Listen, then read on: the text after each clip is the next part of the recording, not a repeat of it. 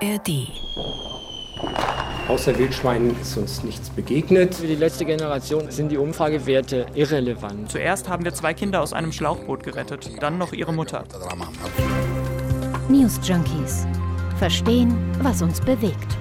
Ein Podcast von RBB24 Inforadio.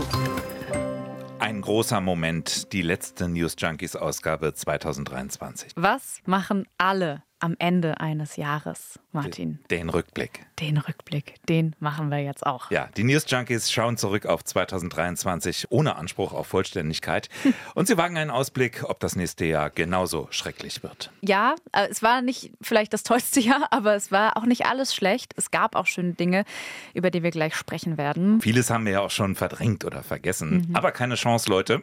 Wir erinnern euch heute nochmal daran. Genau, am Freitag, dem 29. Dezember, noch 2023. Und wir sind noch an Christine Schenten und Martin Spiller. Was waren die wichtigsten Themen 2023? Das ist natürlich erstmal ziemlich subjektiv. Wie praktisch, dass die Kollegen hier bei RBB24 einfach mal ausgewertet haben, was denn an Themen, an Beiträgen online am besten lief. Also was für Themen aus Berlin und Brandenburg am meisten geklickt wurden. And the winner is Ganz eindeutig das Löwenschwein von Klein Machnow. Wer hätte es gedacht? Wir haben das Löwenschwein übrigens bei den News Junkies so getauft.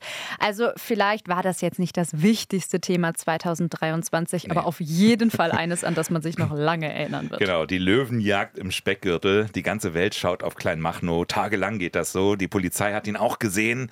Und dann irgendwann doch die Erkenntnis, naja, eigentlich doch eher Wildschwein.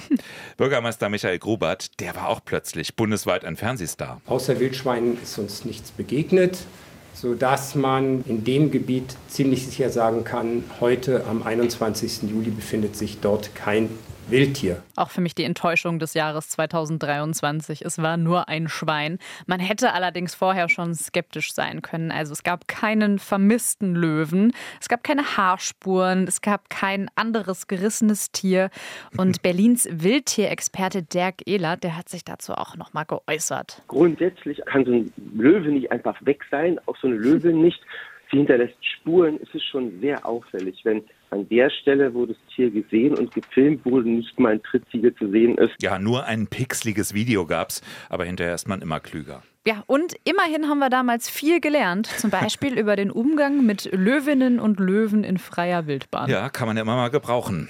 Aber knapp daneben ist auch vorbei. Und es war eben nicht nur bei den News Junkies eine der meistgehörten Ausgaben, sondern eben auch bei rbb24.de in den Jahrescharts auf Platz 1. Und auf Platz zwei und auf Platz drei. Und danach dann die sogenannten Klimakleber.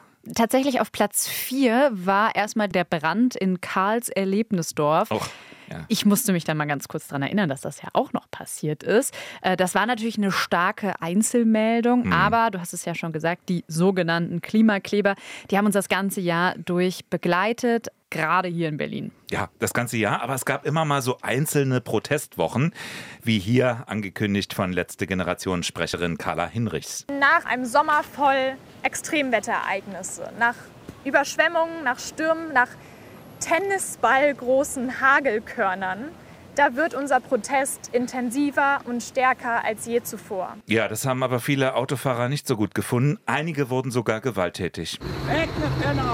Wir appellieren immer an wirklich alle, die zu Recht auch genervt sind äh, von diesen Aktionen, eben nicht in irgendeiner Form quasi Selbstjustiz äh, zu betreiben, sondern äh, wirklich die, das Eintreffen der Kolleginnen und Kollegen abzuwarten. Ja, einen Beliebtheitspreis gab es für die sogenannte letzte Generation nicht.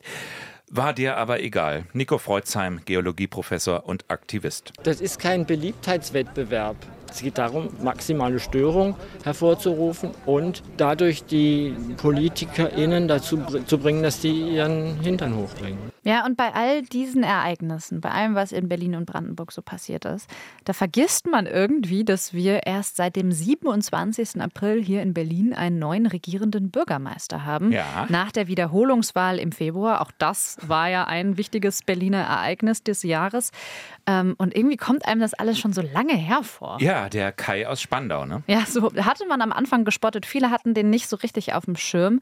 Ich hatte auch nicht erwartet, dass der am Ende des Jahres dann doch ein durchaus präsenter regierender Bürgermeister ist. Also er ist dann schon in diese Rolle reingewachsen, irgendwie auch unabhängig davon, wie man ihn jetzt politisch findet. Mhm. Aber er spielt ja auch bundespolitisch immer mal wieder eine Rolle. Ne? Jetzt zum Beispiel bei der Diskussion um die Schuldenbremse war das so. Oder mit seiner Reaktion nach dem 7. Oktober auf die antisemitischen Vorfälle in Berlin. Berlin lässt sich nicht spalten. Nicht auf den Straßen und Plätzen unserer Stadt, nicht vor den Moscheen, den Kirchen und auch nicht vor den Synagogen.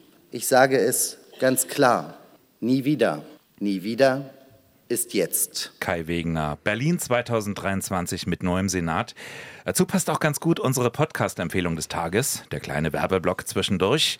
Spreepolitik, das ist der Landespolitik-Podcast für Berlin und Brandenburg mit viel Analyse, Hintergründen und Expertise aus den Politikredaktionen des RBB. Jeden Freitag am Nachmittag, da kommt die neue Folge. Ihr findet den Podcast zum Beispiel in der ARD Audiothek. Ja, und wie könnte es anders sein? Auch bei Spreepolitik gibt es diesmal, also heute, einen Rückblick, eben einen landespolitischen Jahresrückblick für Berlin und Brandenburg. Das war das Jahr in Berlin und Brandenburg, zumindest ein Ausschnitt daraus. Ein Jahr zwischen Löwen und Wildschweinen. Schauen wir aber mal auf das Jahr in der Welt. Das sah durchaus realistisch gefährlich aus. Der Krieg in der Ukraine, der begleitet uns noch immer. Und im Oktober, da ist ein neuer hinzugekommen, der Krieg in Gaza. Ja, aber fangen wir vorne an, gehen wir mal chronologisch vor. Also ja. der Januar. Während sich Berlin langsam von den Krawallen der Silvesternacht erholt, gehen anderswo plötzlich Tausende auf die Straße. In Frankreich nämlich, da wurde rebelliert, wieder mal gegen die geplante Rentenreform. Über eine Million Menschen sind auf die Straße gegangen. Die Regierung hat die erste Schlacht schon verloren, die Menschen von der Notwendigkeit der Reform zu überzeugen. Keines ihrer Argumente zieht. Frankreich wurde in der ersten Jahreshälfte 2023 zum Protestland. Aber auch in Deutschland wurde im Januar protestiert, im nordrhein-westfälischen Lützerath. Dort, wo das letzte kleine Dorf dem riesigen Tagebau von RWE weichen sollte. Hunderte Klimaaktivisten besetzten Lützerath im Januar, bis das Camp schlussendlich geräumt wurde. Und wir haben damals in den News Junkies mit einem WDR-Reporter vor Ort gesprochen. Dann kam es auch wirklich zu ganz schön krassen und gewaltsamen Szenen. Unter anderem haben dann wieder äh, Aktivisten versucht, die Polizei einzukesseln. Die haben sich wieder befreit. Ja, und natürlich äh, kam es zu Schubsereien, Leute sind hingefallen, ähm, es wurden äh, Flaschen auf Polizisten geworfen. Vom Protestmonat Januar auf den Februar, der Monat, in dem plötzlich in der Türkei und Syrien die Erde bebte. Mein Bruder, seine Frau und mein Neffe liegen noch unter den Trümmern. Was für ein schreckliches Erdbeben. Gott bewahre uns. Aber es ist passiert. Ja, fast 60.000 Tote hat dieses Erdbeben in der Türkei und Syrien insgesamt gefordert. Die Zahl der Verletzten, die war noch mal um ein Vielfaches höher. Und danach gab es Diskussionen, gab es Fusch am Bau. Dabei ist die Erdbebengefahr in diesen Gebieten eigentlich allen bekannt gewesen. Und sogar der türkische Präsident Erdogan, der stand zu dieser Zeit massiv in der Kritik. Die Wahlen in der Türkei, die hat er dann aber später im Mai trotzdem gewonnen. Der Februar, das war aber auch der Monat, in dem sich der Krieg Krieg in der Ukraine zum ersten Mal jährte. Immer wieder haben wir uns mit der Ukraine beschäftigt, mit unseren Reporterinnen und Reportern vor Ort gesprochen. Aber man muss auch sagen, dieses Jahr ist der Krieg in der Ukraine ein Stück weit sowas wie Normalität geworden. Und dieses Stichwort Normalität, also man hätte, glaube ich, ein Jahr vorher, also 2022, nicht mal sich getraut mhm. zu denken, dass man sich an sowas gewöhnen ja. kann. Auch heute gab es ja wieder massiven russischen Beschuss auf Städte und Orte in der Ukraine, auch auf Kiew. Ja, bald jährt sich der Krieg ein zweites Mal. Die ARD, die hat mittlerweile dort ein Studio aufgebaut. Wir werden euch in den News Junkies, also mit Sicherheit auch im nächsten Jahr wieder die Ereignisse im Land näher bringen. Schauen wir in den März. Hier hat uns schon wieder ein Streik beschäftigt, der uns jetzt gerade im Dezember doch sehr vertraut vorkommt. Ich habe letzte Woche schon gehört, dass ähm, wegen den Zugausfällen einiges schiefgehen kann. Im Nahverkehr bin ich ganz optimistisch, dass äh, S-Bahnen und Busse und auch die Regionalbahnen morgen wieder wie geplant fahren. Ja, es geht um die Bahn. Der Bahnstreik damals fast schon historisch. 24 Stunden hat die Bahn Ende März den öffentlichen Nah- und Fernverkehr lahmgelegt hat sich ja vor wenigen Wochen wiederholt und könnte im Januar wieder drohen. Also die Deutsche Bahn, ein Dauerbrenner in diesem Jahr. Ja, gehen wir in den April. Aus, Schluss, vorbei. Atomkraft, nein, danke für erstmal für immer. Äh, das hat uns im April beschäftigt. Am 15. April wurden die letzten noch in Deutschland aktiven Atomkraftwerke abgeschaltet. Mit Verspätung übrigens. Also eigentlich hatten die das ja für den Jahreswechsel Januar schon geplant. Ging aber nicht wegen der Energiekrise. Mhm. Aber auch Mitte April war da wenig Feierstimmung zu spüren, sogar bei den Grünen nicht, obwohl die Partei ja eigentlich mal die Anti-Atomkraftpartei war. Also die hätten allen Grund gehabt zu feiern. Es geht hin und her. Mittlerweile gibt es ja wieder viele Stimmen, die sagen, um klimaneutral zu werden, ist ja ein Anliegen der Grünen, braucht es eigentlich die Atomkraft.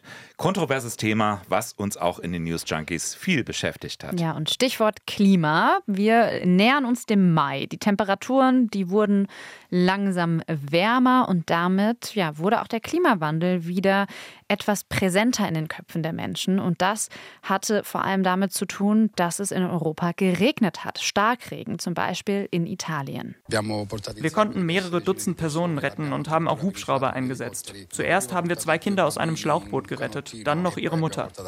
Ja, das in Italien, aber auch Slowenien und Österreich waren später im Jahr von extremen Unwettern betroffen. Ganze Landstriche standen unter Wasser. Zahlreiche Menschen kamen auch ums Leben. Es war ein Sommer der Wetterextreme.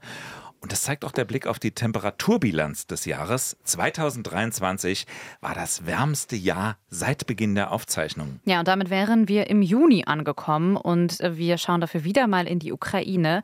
Es geht auch wieder um Wasser. Der größte Staudamm in der Ukraine Bericht. Wir haben damals über das Wasser als Waffe berichtet. Satellitenaufnahmen des Kachowka-Staudamms zeigen das ganze Ausmaß der Katastrophe. Die Staumauer ist zerstört.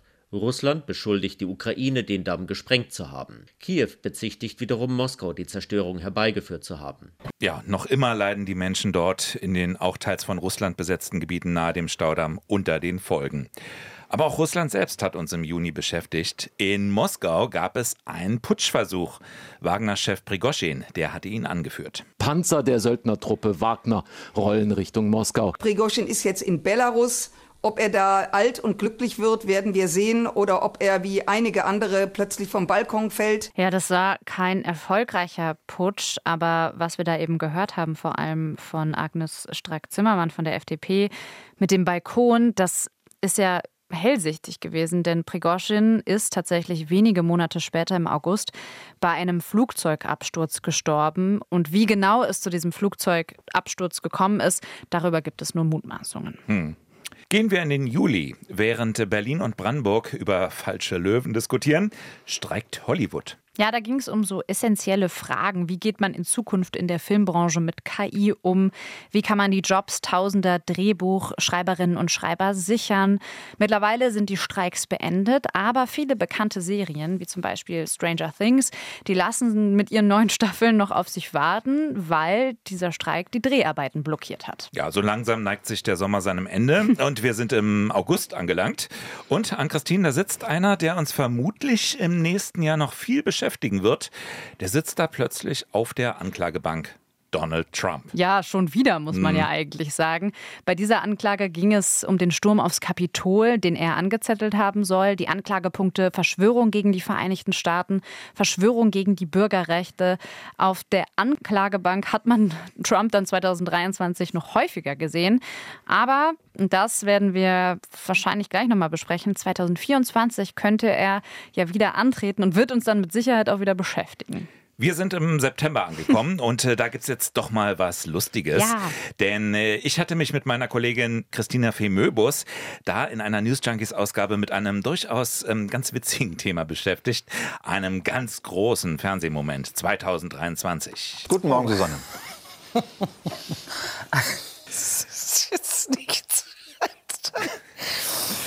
ja, die lachende Susanne Daubner in der Mittagsausgabe der Tagesschau ein schöner so, Moment. Auf jeden Fall war das ein schöner Moment und äh, den halten wir jetzt mal kurz fest, denn jetzt kommen wir leider zu einem Moment, der 2023 vieles verändert hat. Der 7. Oktober, der Angriff der Hamas auf Israel. Die Zahl der Geiseln, die in den Gazastreifen verschleppt wurden, gibt die Regierung inzwischen mit über 100 an. Sicherheitsexperten rechnen mit dem Einsatz von Bodentruppen im Gazastreifen, um Geiseln zu befreien. 1200 Menschen hat die Terrormiliz bei ihrem brutalen Angriff auf Israel getötet.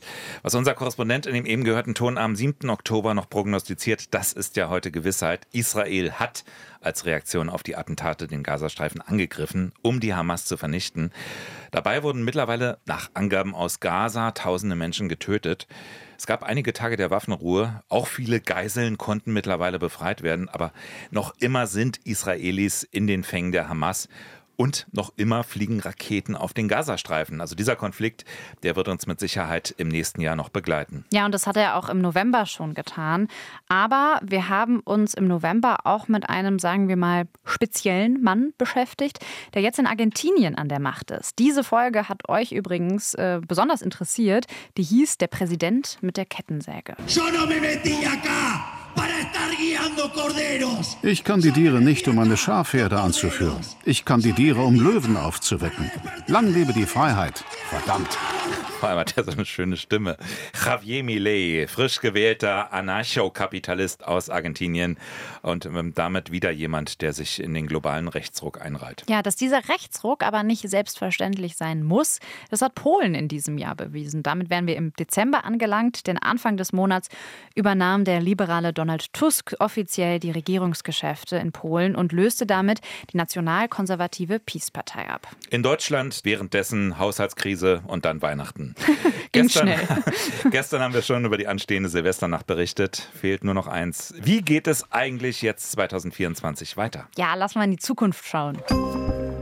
Ich finde, an dieser Stelle wird einem immer wieder klar, wie gut es uns geht in Deutschland. Ne? Also klar, zu hohe Energiepreise, die letzte Generation stört, die Regierung streitet, aber wir leben in Frieden. Ja, voll. Und global haben wir wirklich viele Kriege und Krisen, die uns auch die ganze Zeit beschäftigen. Und natürlich fragt man sich da, wird es 2024 so weitergehen? Zumindest sieht es ja bei den bestehenden Kriegen jetzt nicht nach einem schnellen Ende aus. Also wir werden auf jeden Fall weiter über die Ukraine reden, auch wenn wir das im vergangenen Jahr weniger getan haben. 2024 wird nicht wie 2023, aber es muss nicht besser werden. Nächstes Jahr wird gewählt. Naja, am 1. September in Sachsen und Thüringen, am 22. September dann in Brandenburg. Genau, da steht einiges an und es steht am 9. Juni auch vorher noch die Europawahl an.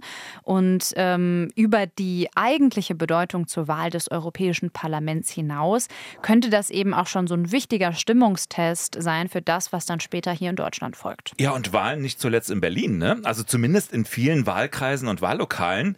Die Wiederholungswahl zur Bundestagswahl, die ist schon am 11. Februar. Da dürft ihr noch mal ran, falls ihr betroffen seid. Natürlich eine kleine Wahl, vor allem im Vergleich zu der Wahl, die dann im November auch noch ansteht. Die Präsidentschaftswahlen ja. in den USA. Da schauen natürlich viele sehr nervös drauf. Ja, wobei es ja jetzt die Meldung gab, dass Trump in einem zweiten Bundesstaat nicht antreten darf zu den Vorwahlen. Genau, in Maine ist es. Genau. Vielleicht genau. ähm, hat das Urteil in Colorado andere Staaten da ähm, ermutigt. Mhm. Aber natürlich steht da noch die Frage im Raum, wird es Trump stoppen? Und ja, was macht er eigentlich, wenn er nicht antreten darf? Er steht vor der Tür mit ein paar Kumpels mit Gewein auf dem Kopf oder so.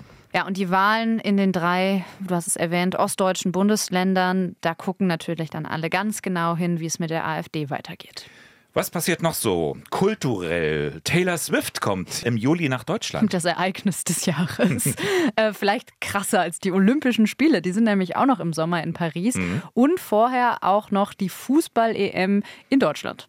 Und was sich noch so alles ändert, das lest ihr am besten nach in ungefähr 156 Online-Artikeln, die wahlweise heißen, das ändert sich 2024 oder das kommt 2024 auf die Verbraucher zu. Ja, und äh, was auch wieder auf euch zukommt 2024, das sind die News Junkies. Dienstag am Start, Lisa Splanemann und.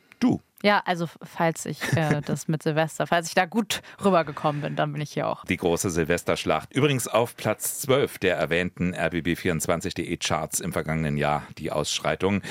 Ja, mal sehen, wo die dann nächstes Jahr landet. Können wir Teil 2 auf jeden Fall aufnehmen. Ich würde sagen, Martin, wir sagen guten Rutsch. Feiert friedlich. Feier du auch friedlich, Martin. Wir sehen uns jetzt auch erstmal nicht. Bis du dann. Du auch an, Christine. Bis dann. Tschüss. Tschüss. News Junkies. Verstehen, was uns bewegt. Ein Podcast von RBB24 Inforadio. Wir lieben das Warum.